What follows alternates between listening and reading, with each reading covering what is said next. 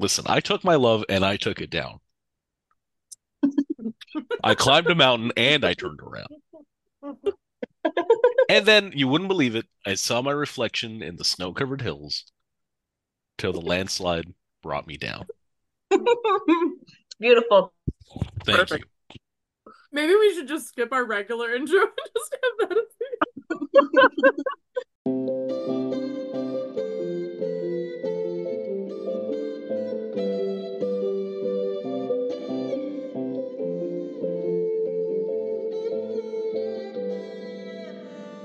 Hello, welcome to the Reading Circle Temple. I'm Molly, I'm ND.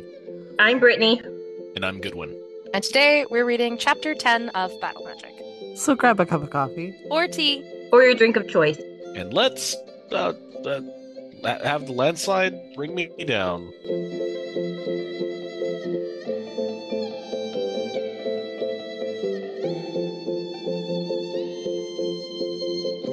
Because it opens sneak with them just like riding on, right?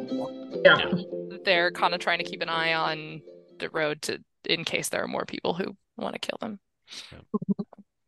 And of course, there are at some point.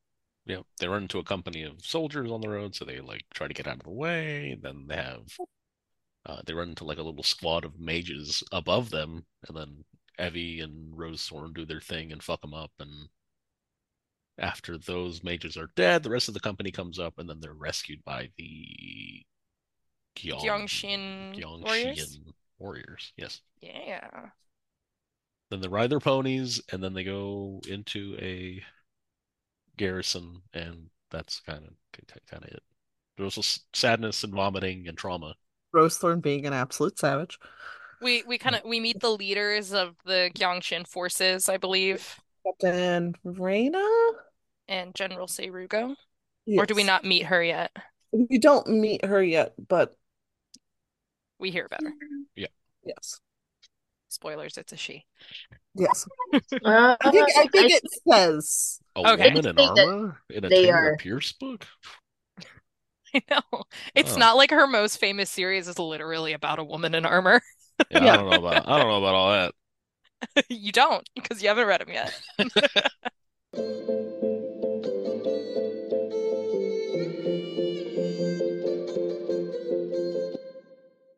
Part one of our three step reading process is reading like a novice. This is where we talk about what we liked and didn't like about the chapter. Um, my first one is a dislike. I had wondered if uh Evvy ever had to kill anybody before she met Rosethorn and Briar, and it was confirmed that she had. So that was kind of sad. I was hoping that that would not was not the case, but uh, it is. So that that's kind of sad because she's 12 in this Mhm. book. Yeah, and she, she I don't how long have they been traveling together? Just a few months, right? no, sh- they No, because know when she's she's born. 10 in Street Magic. Mm, so At Yeah. least a year, probably. Geez, so she was killing people at 10 and younger. That's great. it is stated that it was essentially in self-defense. Yeah, of course, obviously, but it's still like kind of saddening. Uh, Yeah, a, a 10 year old or younger has to protect herself out on the streets and killing people. That's that's so sad. yep. Um, my next one is a like. Um, when Evvy says, "I don't like killing people," like that good. You shouldn't like killing people. That that's really good. And uh, Rosethorn reassuring her, saying, "Hey, none of us likes doing it. Uh, you do realize that uh, even Briar has nightmares about this. Nobody likes it." And Yeah. Evvy's like, "Oh yeah, I I didn't think of that. Oh, you're right." So. I hate that she says, I don't like killing people as if she thinks it's a weakness. hmm I know. It's like, no, I that, mean, that she- actually is a strength that you don't like killing people. Yeah, well, she did grow up on the street, so I mean, I get why she would see that as a weakness. So, uh, It's one of those like it makes it makes it kind of look like she's not capable of defending herself because she doesn't like doing that. right. Kind of like Especially in the con- as- In this context of them being in a fight, yeah. Yeah, like she's As- doing it, but she's not. yeah. Yeah. I really like that Rosethorn tells her, "You aren't weak because you threw up. You're human." Like, Mhm. yeah, Yeah. Rosethorn, you're so good. Rosethorn laying down truths. hmm My next one, very relatable. Um, Evie thinks to herself, it wasn't fair that men didn't have to twist themselves into knots to pee. So great. Uh, they just have to stand up and whip it out, and they're good to go. We are like do all this shit, like squat down, like have to make sure no one's around to look. Uh, uh, it's a big, it's an ordeal. My next one is when Rosethorn is like, "My boy's restless, not you, Briar. My mount." I don't think he likes what he smells on the wind. I'm like, oh, she calls him her boy again. I But love not- it every I have to love, I mean, not you. Not you, my horse. Okay, I'm, I have different boys, not just you. Oh, so cute. she also calls Evvy her boy. That's her only term of endearment. That's all she knows. My next one is when Rosethorn tells Evie, uh, Evvy, your chickens must take a nap. Talking about her cats. Mhm. Like, ah, the chickens have to go to sleep. My next one, I just like the description of this. When Evvy's doing some of her magic, it says inside her head she could feel the stones in the cut between the two hills giggle as they shifted and slid. Like, ah, the rocks are giggling. They're like, oh, we've never felt this before. What is this? This is fun.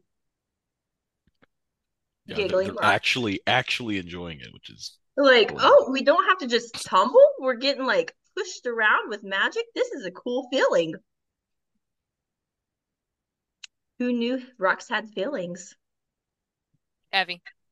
hmm yeah. My next one is a dislike because when we meet these warriors from Gyongxe, the captain says the first dedicate has anticipated you. He waits at Fort Sambachu at the end of this gorge, our home base. And Rosethorn's like, a fort, not the temple? So I don't trust them. I think something fishy's going on. This is weird. How do they know without being told? And then they're like, oh, we've been waiting on you. How did they know that Rosethorn was going to show up? It's all very suspicious. I don't, I don't, I don't know. I don't know, especially with like the wanted posters too. Did they find out that way? And if Weishu's armies have already Indian Molly have had an abs are having an absolute blast right now, just for everyone that can't see the video. They are and cracking up. Army, they said that they got everybody rounded up, put away, but yet these people are out and the God King knows, and the first dedicate or the is like they know something's not adding up here. I don't know. I'm very suspicious. I don't like it. I don't like it. So dislike. I think having a dedicate at a fort makes sense since they have magic. I know, and- but they stated they rounded everyone up. They rounded everyone up. And they can't contact anybody. That's why Rosethorn had to physically go there because they can't talk to anybody. And yet now, First Dedicate Doki and the God King are just, they're just out. Like, I I think they had an up. inkling. I think I think they had an idea something was going to happen. Now, whether or not they knew, and they figured Rosethorn would come back because of her obligations, but I, I I don't know if it's like necessarily a bad thing that they did, but maybe they were just like, oh, if if she happens to see info on the king and then bad things happen, she's going to come up here, right? So maybe she'll give us some info. Mm, I don't Uh, know. I don't know. I'm very suspicious of these people. I don't trust them. I don't trust them. I don't know. It's I think I trust I trust them more than the emperor, but not. Well, obviously, yes, we trust them more than the Emperor, but I don't know. I feel like they might be in cahoots with them. I don't know. Like, oh, we're gonna die anyway. You, uh, Weishu has all these armies, and we're just a tiny little country, so I don't know. I I I think they were expecting her to come back so they she can help them. Maybe. I don't know. Something's we'll- not adding up for me. I, I, mm, I don't know. I don't trust it. I don't trust it. Man, usually I'm the paranoid one. This is I don't trust it. what a what a flip. Um, with my next one is a like I don't, I don't know. It's whatever. Um, Rosethorn lets Briar know, oh hey, you could have uh, used the cotton in their necklaces too, and he's like, oh, okay. So I don't know if I really like that. It's just interesting that he didn't realize that he could have done it, and he's surprised that Rosethorn did. Rosethorn just being an absolute savage, going, "Yeah, I can do that. You could Uh, do it too." You could do it too. Because she's like, they truly don't understand ambient magic. Because he's like, you, they just let you do it, and she's like, yeah, because they don't understand our magic. You know this. You could have done this too. Yay! Awesome. My next one is, uh, I liked that it's a little bit more world building of uh, Briar and Evvy wanted to go through the enemy's mage kits. And Rosethorn reminds them, hey, we put booby traps on ours. Why wouldn't you think that they wouldn't do the same thing to theirs?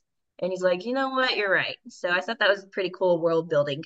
Um, because I don't think we've ever really touched on them ever booby trapping their uh, mage It's- kits. I mean, it's, it's- kind of hinted at, but it's not Yeah. like. I know that specifically in I think they said it's something about Sandry's. there's commentary on Sandry's because Mhm. when Briar does his tattoos, Also, Mhm. Daja's in The Will of the Empress because she There tells her is- maid something. yeah. And Uh. then there's uh, a mention of it in Street Magic because he was like, never touch this. I'm the only one who can do this. You grab it from here specifically. Don't do it. But I think that's about as much as we get.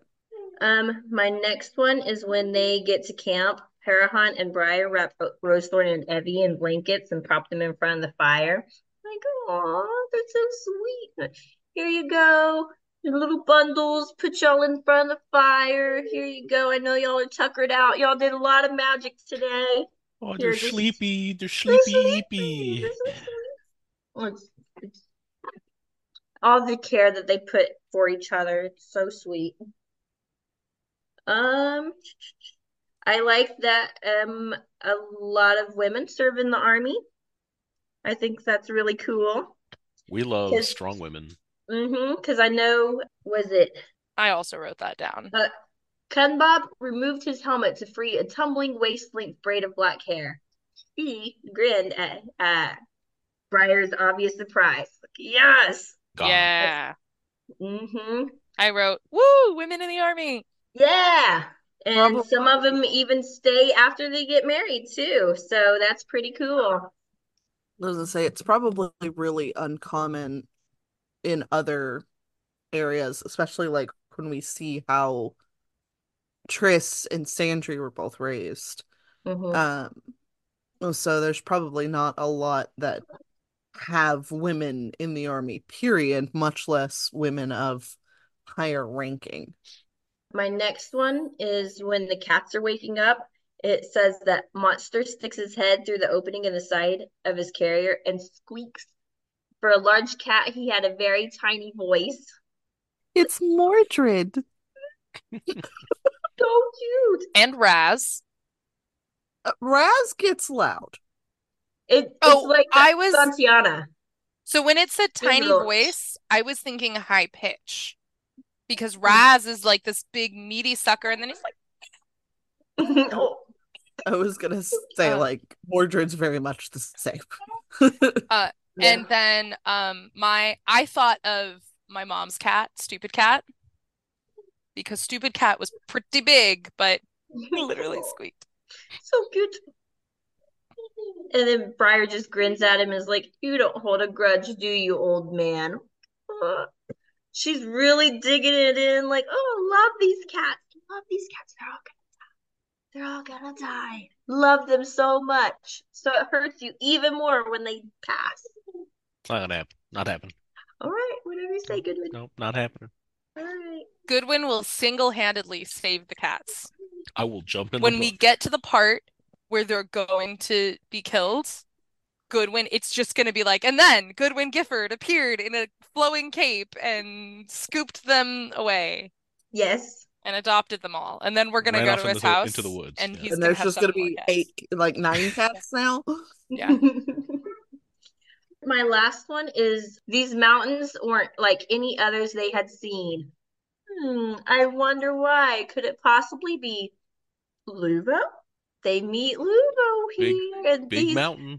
she gets the, the mountains were singing to her and she just was enthralled and was cha- chasing after the singing of the mountains and was tripping people with rocks. So they were it was calling to her. Like it's Luvo. It's fucking Luvo. We're gonna get Luvo in this book. I'm so excited. I'd be surprised if we see the gummy bear before like the last like two or three chapters. he's gonna he has to show up at some point in this book. He has to. Yeah. he has to. We're- if we don't get him like within at least the last couple chapters he's gonna he has to be here somewhere somewhere Hmm. I mean, this is where he comes from. this is where he comes from and the mountains are singing to her why else would they be singing to her they're the gods singing to her he's gonna come out of his mouth and like Evu Meme. Here I am, the gummy bear. I imagine him just like popping out of the sun, like just like bouncing No. Just. I'm excited to see him. Mhm. It's gonna be great. It's gonna be great. I already mentioned this, but I'm just going to reiterate. In The Will of the Empress, I mentioned this in the last episode. In The Will of the Empress, everybody wants Triss to do battle magic, but all of these kids have battle magic capabilities. Yeah, we definitely discussed that last episode for Yep. sure. And then I wrote the whole paragraph on page 172. Evvy yanked her hands up. Rocks flew into the air above the ridge. The archers dropped their bows as they covered their eyes with their hands. She tugged her hands forward. The mages had protected themselves from the airborne stones, but it was another matter to have the ground pull away from their feet. They stumbled, trying to stay upright. Something was going wrong with the long strings of beads in their hands. They twisted together around the mage's wrists, binding them like rope. The loops of beads around each mage's neck spun swiftly, winding tighter and tighter, strangling the wearer. The mages struggled to pull their traitor necklaces away from their necks without success. Their faces got redder and redder as they fought to breathe. And then, right under that, I wrote, Remind me not to piss these folk off. As Parahan said in a previous chapter, you could kill a man with those. And they do. And they did. And they did. Um, I love the orange crossbow bolts that people like Evvy thinks that they're on fire at first and then realizes, oh no, they're just bolts, but at first thinks they're flaming, which is fantastic. It actually reminds me of twice now in the last week. I was driving around Sunset and I grew up in New Mexico where forest fires are a major issue and like like I know people whose houses have been burned down because of forest fires. So when I see fires on the side of the road, I freak out. Um, even when they're like control, like I'm always like I slow down or I pull over to like make sure that somebody's watching them or like to to see if they're like controlled in some way. Um, but uh twice in the last week, I've been driving along these like curvy roads and seen like a fire, a forest fire in the distance, like, oh shit. And then I realized it's not actually a forest fire, it's the sunset shining through the trees at the right angle. Mm. So, which is kind of cool. And I've heard this phrase of like, oh, when the sun hits this ridge just right, the trees catch fire. And like now I'm like, oh, that's a literal thing. That happens for realsy. So it's kind of cool to experience that. Yeah. I wish I'd written down a page number on this. I wrote, I guess this is why it's important for Weishu to put on a facade of perfection, to get the type of reaction out of people as Evvy has. Because I think that she's like, how are we going to defeat this guy? Like, he has all these armies and he's he's he's the emperor of Yanjing. There's no way. Yeah. Um There's there was a comment of how how could Gyongxe ever like defeat him because it's so small? Yeah. And so I feel like he has very carefully crafted this image so that people are too afraid to challenge him. I'm gonna bring up that line specifically later on in mine because I got a funny thing. I, I do have a little spoiler just on like military s- strategic things. You don't always have to beat an army to, to, to win. You don't have to beat them outright. You just Yeah. have to make them bleed enough to where they don't want to continue. Page 177. Briar had a drink and looked around at the mess they had made. They and the Emperor's soldiers of the beautiful mountain cove. And I just really like the environmental perspective. And it's just that like one little sentence, but it's a nice addition to Meve. Like, we're not only destroying each other, but we're also destroying the literal world that we're living in. And the last thing I wrote is Briar doesn't have his shakkan. Said. You have so many people and we're so small. Just gonna murder all of you. We will we'll just put you in an open grave because there's not enough room. Sucks to be you. That's how I picture young she. You know, Um, bodies make great fertilizer. as we have found out. she wasn't really sure when the thorn- thorns would stop growing. Rosethorn and Briar created very determined magic. Just that is one way to uh to state that. It makes sense. They're two very determined mages. Yes, yes, they are. These were mountains for all they looked like hills close up. Like I just I love that line. I just because living in the Ozarks like we do, I'm used to mountains. I, I've grown up on this mountain. Like like these are things that like I am very used to.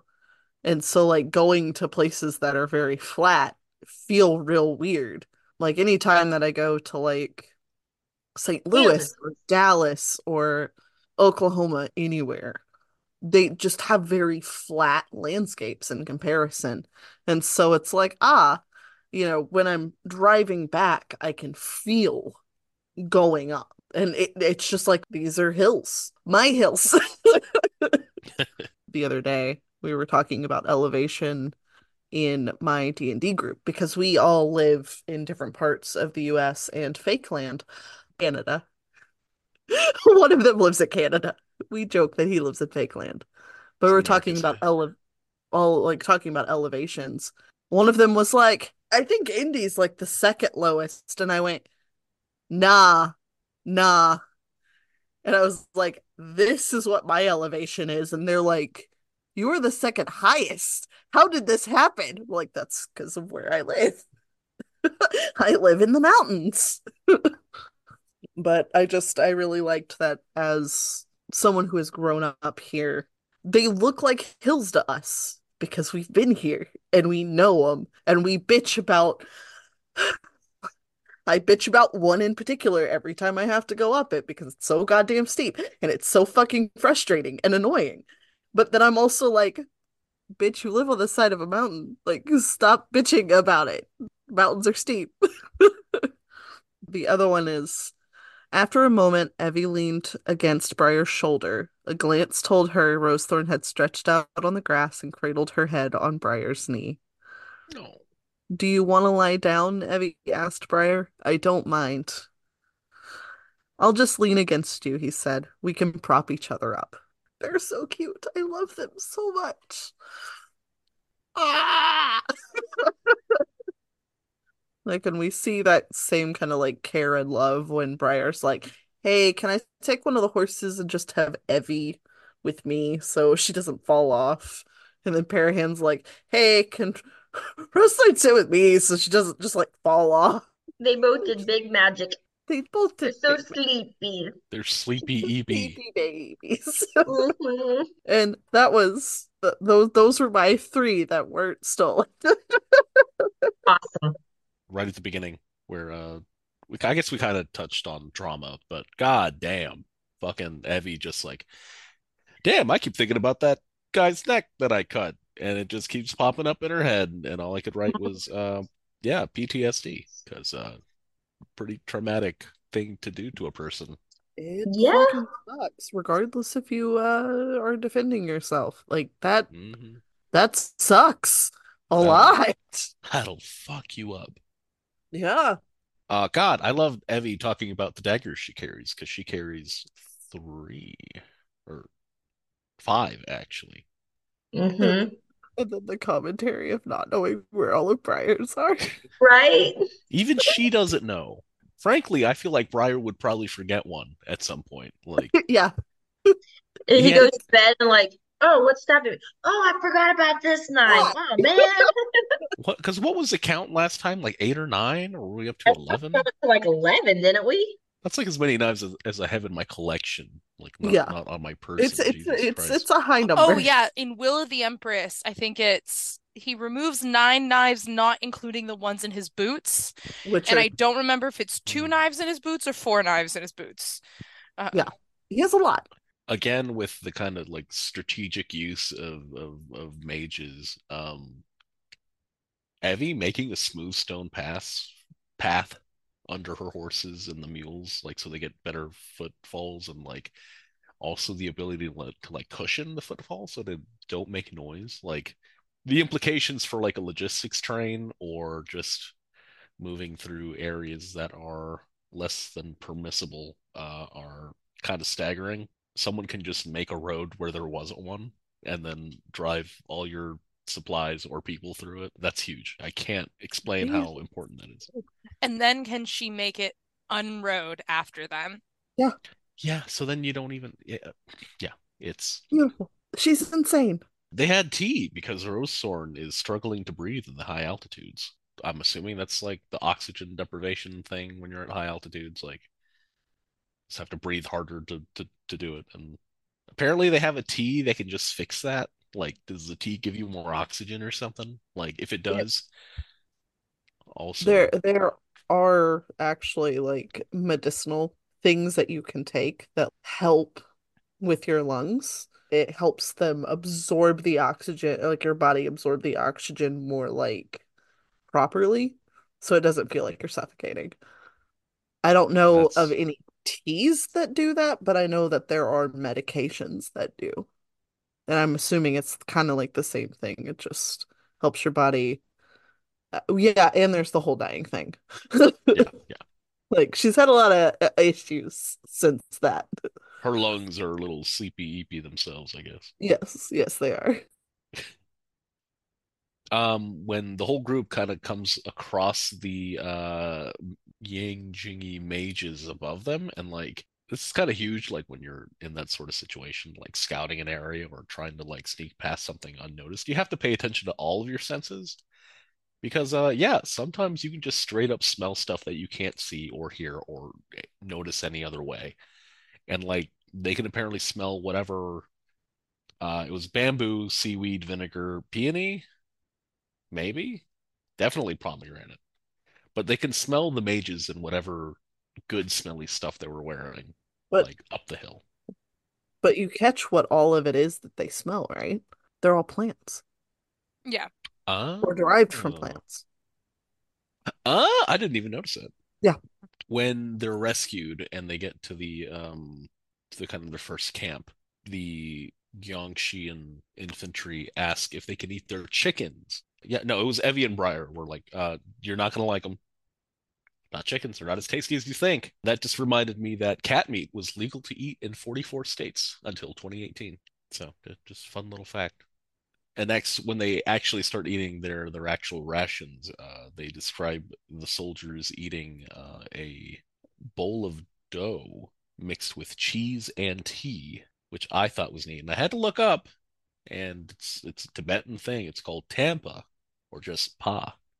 It's a powdery ball of dough made with butter, tea, and cheese, and it will choke you if you inhale while chewing. You have to like eat it without inhaling in your mouth because it's very powdery and dusty. And apparently, when Chinese soldiers uh, were in the area and they tried those rations, like that, that food, they would choke because it's just very dusty, kind of dusty, cheesy, buttery Huh. dough. Yeah, Briar was very uh, very nice and not and not just spitting it out. That oh, I reminds gonna me a little bit of eating beignets. Yeah, that powdered sugar just goes everywhere. I forgot one because it's like the very, very last line of this chapter. The dislike of what could he say to her that would compete with the highest mountains in the world? Sorry, I just had to throw that in there Scary. because Scary I was like. So- fuck, that's one. If one of those mountains is Luvo, does that mean that Luvo is Everest? I think there's a high possibility that it could be K2 or something. Yeah. I just like from now on, when when people talk about Mount Everest, I'm just gonna think of Luvo. Oh, the Gummy Bear Mountain. Yeah, everyone has the Gummy Bear Mountain. Yeah, everybody knows the Gummy Bear Mountain.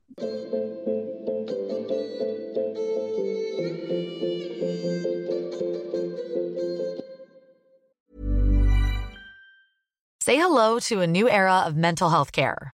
Cerebral is here to help you achieve your mental wellness goals with professional therapy and medication management support. 100% online.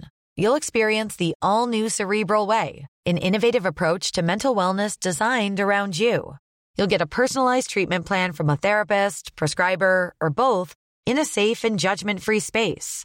Your cerebral therapist or prescriber will outline a customized plan with clear milestones along the way so you can get to feeling your best. With Cerebral, you're not alone in your mental health journey. We're here to empower you to live a fulfilling life. So take that first step towards a brighter future and sign up today at cerebral.com slash podcast and use code ACAST to get 15% off your first month. Offer only valid on monthly plans. Other exclusions may apply. Offer ends July 31st, 2024. See site for details. Part two of our three-step reading process is reading like a dedicate. This is where we talk about a theme or a message in the chapter. What theme or message did you find? I didn't really find one. I mean, I don't think I wrote one down. there's a lot of fighting. I wrote care or protection with Evvy doing her magic to secure like a road for them to travel while they're going. I show I feel shows care and protection. Um, and then her pulling, uh, having a landslide, um, when they get ambushed.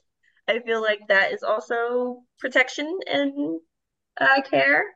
Also, whenever they run into the soldiers, um, Parahan and Briar put Evvy and Rosethorn onto their horses with them, so that's also care. Also, wrapping them up in blankets and putting them in front of a fire shows care. Um, so I feel like there's a lot of care being shown throughout this chapter. Caring about the cats, uh, Not making sure they get don't eaten. get eaten. Yeah, Very you're right. Yeah. You're right. You're right. The only thing that I found was was the trauma and the everyone's kind of trauma bonding with uh having to kill in self-defense, which Yay, sucks. trauma bonding. Yeah.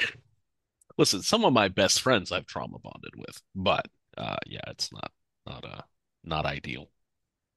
Common And, uh, theme in this series as a whole. True. Very true. But yeah, it's uh I mean, you see it very profusely in Evvy, but you know, they also talk about how Rosethorn and Briar also have their moments of uh uh night terrors from all the stuff they've seen and had to do. Oh. I just gotta point out, it's really weird that the two writers of this group didn't come up with themes this time. And me and Goodwin actually had ones this time. Because it's usually me and Goodwin that are like, uh, I didn't find one. And we both had one. You know, maybe maybe we should try writing. Huh? one. I don't Maybe know, you maybe we should. Maybe we should. It won't be very good, but I'll try. Hey, listen, you got to start somewhere. I mean, I could maybe, I I don't know. Um, yeah, absolutely. I'll just Okay. cheer y'all on. Rah, rah, go.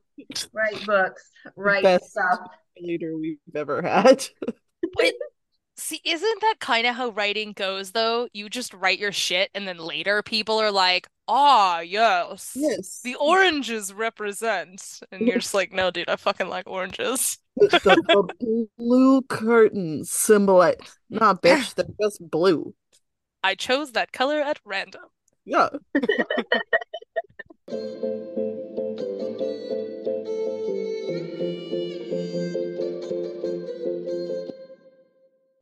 part three of our three step reading process is reading like a mage. This is where we use the text to craft magic in our own lives. Mine was when when they're getting ready to go, and it says when they were ready, Rosethorn told Tarhan, "Evvy leaves," and his eyes went wide with surprise. He's like, "Evvy," and Rosethorn's like, "You'll see. Go on, girl." Like, don't underestimate children. I feel like we've had this discussion before. It's been something we've said in previous chapters and books and whatever. But Tarhan is like, she's just a child. Like, what is she gonna do? Why is she the one leading?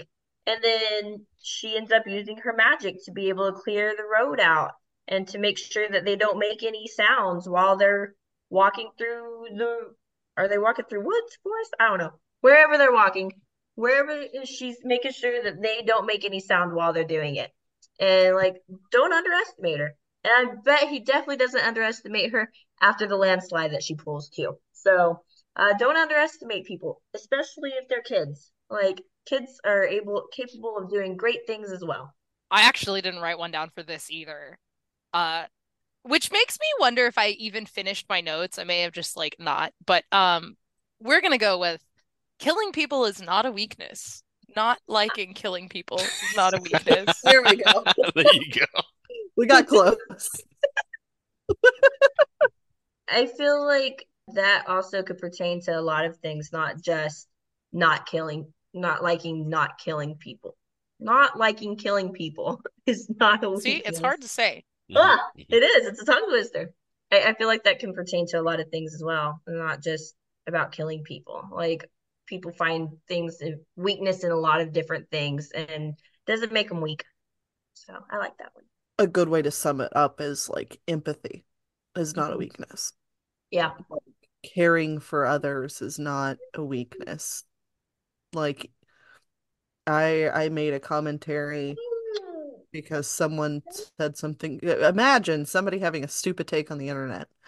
uh where I was just like, you don't have to look like someone or talk like someone or, you know, have the same beliefs as someone to say, you know, they shouldn't suffer. They shouldn't, you know, be killed for whatever reason, whatever arbitrary reason that you find. Empathy is not a weakness. Britni is a good mom. Thanks, Second. guys. I don't feel like it most days, but thank you. You're doing your best. I'm, Yeah. I'm trying. Hey, I've already said before, you're trying to break a circle of trauma. So that is real hard to do. Balloons. If sometimes you fail, that does not make you a bad person. And I think that could be said about anything. Failing at trying to be better is not a flaw as long as you get up and you try again. They see your balloons, yes. I see your balloons. Yeah. Are you excited about your balloons? She's so stinking cute. Look, like we're doing. Do feel like the uh commentary you made in the side chat should be said. Oh, sin in Judaism? Yeah. Uh, sin in Judaism is well summed up as failing at trying to be better. The word is related to, it, it means something along the lines of missing the mark and is typically compared to an archer firing at a target. Yeah. Just because you don't hit a bullseye your first try does not mean that you Go suck it. It means that you need to keep trying to be better. Yeah. I I talk to my grandmother every week. I love this woman endlessly. Like she means everything to me. But we we have very different religious affiliations, we'll say. But I told her one day that my beliefs are you wake up every day and you try and be better than you were the day before. And if you have a bad day, it does not make you a bad person. It just means tomorrow You have to try to be better than the day before. She said something. I, I it was essentially along the lines of, I have never looked at it like that. And I was like, I don't think that any just God, whatever belief you have, whatever religion you follow, whatever God you follow, I don't think a just God would punish someone for trying to be better. That that's what I told her and she's like, "No, like I I like that view because humans are flawed. We are flawed by definition. Like we fall and we do things that hurt others intentionally or not. And like the trying to be better is this part. I'm like, yeah, yeah, yeah, see, look. I think it's attributed to Albert Einstein, but who knows, right? Uh, that you never fail until you stop trying. I say this kind of thing a lot about um, prejudice, racism, sexism, homophobia, whatever, because we have all grown up in a prejudiced society. And so we all have implicit bias. So having prejudice doesn't make you a bad person, it's how you handle it. You can embrace it and be an asshole to everyone. or you can try and recognize that, like, well, I have this prejudice and I want to try and like be better than what I have like absorbed from society. Well, sometimes just what you gotta do. You just gotta try and work through your shit and be a better person. I think everybody needs to work through their shit and be a better person. Some people will not do this. Mm-hmm. But some Try. people are emperor Try. ratio. Yeah. Well, I, I was gonna say there was a, a a thing I read about um the difference between like self-intellectualism and self-awareness. There's there's a big difference between those two things. Self-awareness is knowing, hey, this thing about me, and self-intellectualism is, oh yeah, I have this thing, even if it's not.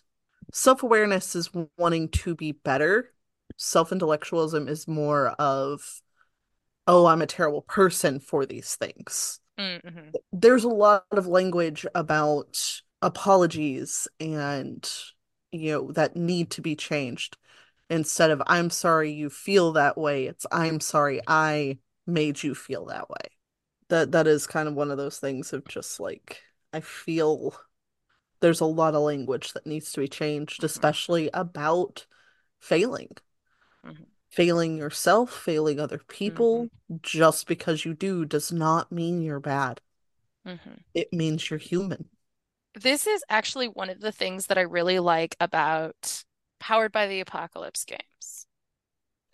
Um, I don't know if all of them use this language, but several of them do, at least. When you fail a roll, you mark potential. yes And then when your like potential bar fills up, then yeah you get better. And I love that because it it's um, mimicking the way life works. You mess up and you learn from your mistakes and you get better. And that's Yeah. literally how the leveling up system works in these games. And I have always thought that's awesome. And I want to figure out how I haven't yet, but I want to figure out how to like utilize that mechanic in my classroom. Like I want to figure out how to how to convert it into like a classroom mechanic yeah with that language so that students understand when you make mistakes, it's not failing, it's Yeah. potential. Yeah. Oh. You learn you cannot learn without making mistakes just period mine is taken specifically from the conversation between Rosethorn and Evvy pretty early on. It's uh she had been so caught up in the picture of the dead man that she'd forgotten all the time she had been roused to the night by Briar and Rosethorn crying out in their dreams. Sometimes we see our trauma. I know I am so guilty of this. I hate being this way. When I do something in reaction to my brain recognizing my trauma and it affects someone else. Because we don't ever know what other people have gone through. There's shit I've been like, yeah, this is a thing I've gone through, but there's like a whole nother level to it that I don't talk about because like there's a lot of baggage there and I don't really want to uh, dump all of that, you know? But there are reasons I don't like being touched. It's not just because of the way I grew up. It's not just my mother's incapability of being affectionate, but there are some people who are very touchy and that is their love language.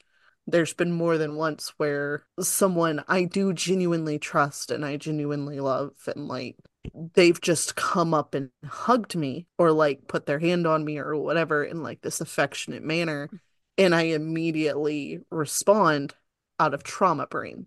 I've I've gotten better at it, but I have a really good friend who he used to like come up in my blind spot and like put his arm around me. And my immediate reaction when someone does that is to just elbow. Even if I know it's literally only this one person, like it is a response to trauma. But he is a very affectionate person, like very physically affectionate. The point I'm trying to make is I know I do it and I know other people do it. We respond in trauma without thinking of other people and how that could affect them. You might not be intentionally trying to push your trauma on them, but they might have, you know, oh, they might be affectionate because they didn't they they had a similar upbringing to mine, but it made them more touchy and physically affectionate, whereas it made me the opposite. And so like rejecting that affection could be like a oh god affecting their it's yeah I, I don't think i'm explaining it eloquently but be mindful of you're not the only one with shit. Like you're not the only mm-hmm. one with baggage mm-hmm. and you can't act like you're the only one with baggage and everyone's going through shit. Yeah. It's and... very similar to what we see in melting stones. Yeah. Well i have a very deep and important uh, personal message that I got from this chapter. And it's try new things, especially food. You might like the yak cheese butter dough. Maybe give it a try. Never had Thai food before? Go out and have a banh mi. Go get some pad Thai. Go go try something new. You never yeah. know. You might like it. You might hate it, but at least you said you tried it. Yeah. Expand your horizons. Don't just eat chicken nuggets and mac and cheese. Guess what? That's not nutritionally complete. You're mm. gonna die of fucking jaundice. Like it's gonna be Stop fucking calling me out there. Too bad. No, that's bullshit. No. You eat Says food. the person who's you're, making gumbo next week. You're literally okay. making gumbo. I was okay. gonna say, like, also you have food allergy. Don't don't. This is not. I was gonna story, say for though? the last four days, I've eaten nothing but crackers and cheese and potato salad. That's it. That's all I wanted.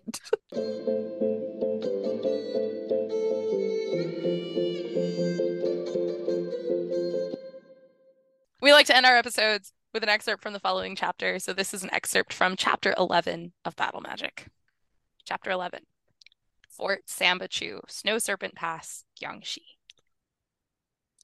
The sunrise was just touching the river the next day when the hills in the east ended in towering cliffs.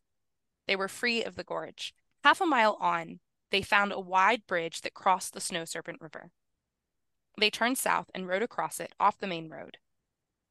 A lesser road following a deep stream took them to a short and jagged hill where Fort Sambachu was built at the feet of the Drimbakang Low Mountains. By then, Briar was leading Evvy's pony. Her eyes were fixed on the soaring peaks ahead.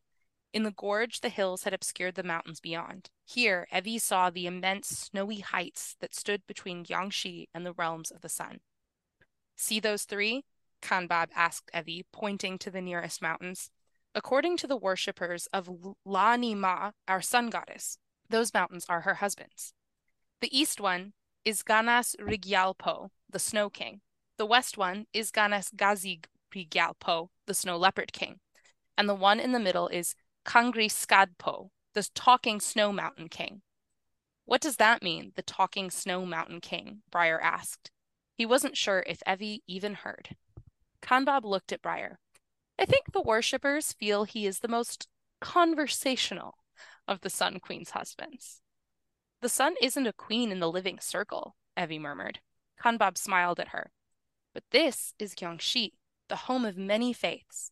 Surely they told you that when you were here for the winter. Garmashing itself has more temples than even the God King can count, it is said. People come here to build at least one temple for their faith, because our realm is closest to the heavens and our mountains hold them up. And why do people want to be close to the gods? Evvy wanted to know. Back home, Shaihun does horrible things to people. Kanbab gave Briar a strange look. Shaihun is a god of the deep desert, Briar explained. Is that Fort Sambachu or a temple? It's the fort, Kanbab said in confirmation. Let those lowland creepers come against us there and see what they get. Briar had to admit the fort looked promising. Its hill and its towers commanded a view of the pass, the road, and the grassy plain for a good distance. The curtain walls sloped inward and climbed the hill in steps, which would allow the archers on the highest level to shoot above the heads of those lower down. Around the outer walls, an army of 500 or more tents was camped, flying banners in crimson, turquoise, and emerald silks. Evvy yelped and reined up, almost forcing her mount to rear. Briar instantly reached for her horse's bridle, though he was trying to keep from pulling too hard on his own animal's reins. Wait, wait, Captain Rana called, raising a hand. It's all right. They are allies and welcome ones at that. Kanbab rested a hand on Evvy's elbow. If you're this jumpy now, what will you do when we get to the war? she asked. We're just getting ready for it. Garmashing is where you'll find the real danger. Parahan rode up beside Evvy. These these are Khomban-Pur flags, but not my uncle's or my father's. What is going on here?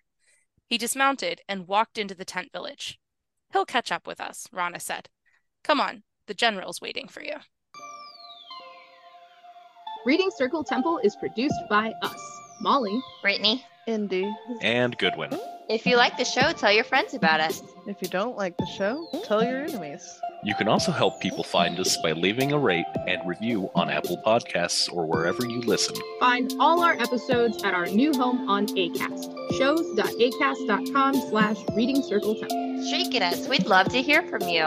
Send us an email at templeofreadingcircle at gmail.com. You can also follow Reading Circle Temple on Instagram, Tumblr, and Facebook.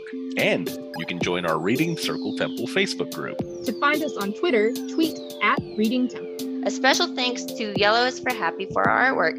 You can find more of their art by following Yellows for Happy Draws on Tumblr and Shannon and Draws on Instagram.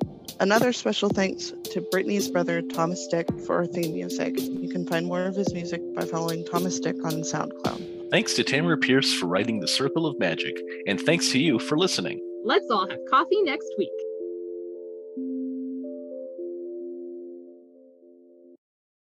Uh, we'll see uh, if we talk about the thing. Yeah. I love Goodwin's face. I'm so excited about this. The thing. I love hearing about the thing. I can't wait till I hear about the thing. You will you will enjoy hearing about the you will thing. enjoy this. I assure Uh, you. you you will enjoy the thing next next episode Yeah. when we record, I'm excited. and not in a oh it's the thing, fuck us up type of way. Ah, okay. Although there is the other thing that happens. Oh God, not the other thing. Ah, shit.